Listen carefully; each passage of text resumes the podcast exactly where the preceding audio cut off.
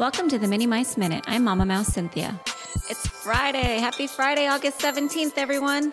Weather in the parks today is starting out a bit overcast, but will be sunny with a high of eighty-six degrees. On this day in the year two thousand seven, Disney film High School Musical two is shown on T V in the U S, becoming the single most watched basic cable telecast with about seventeen point two million viewers.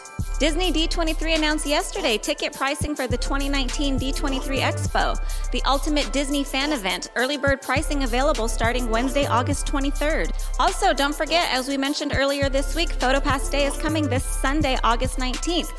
So many photo ops to take advantage of, so please check online or watch episode seventeen of the Mini Mice Show for a full list of photo ops. For more Mini Mice Minute updates, subscribe on iTunes, SoundCloud, or Google Play.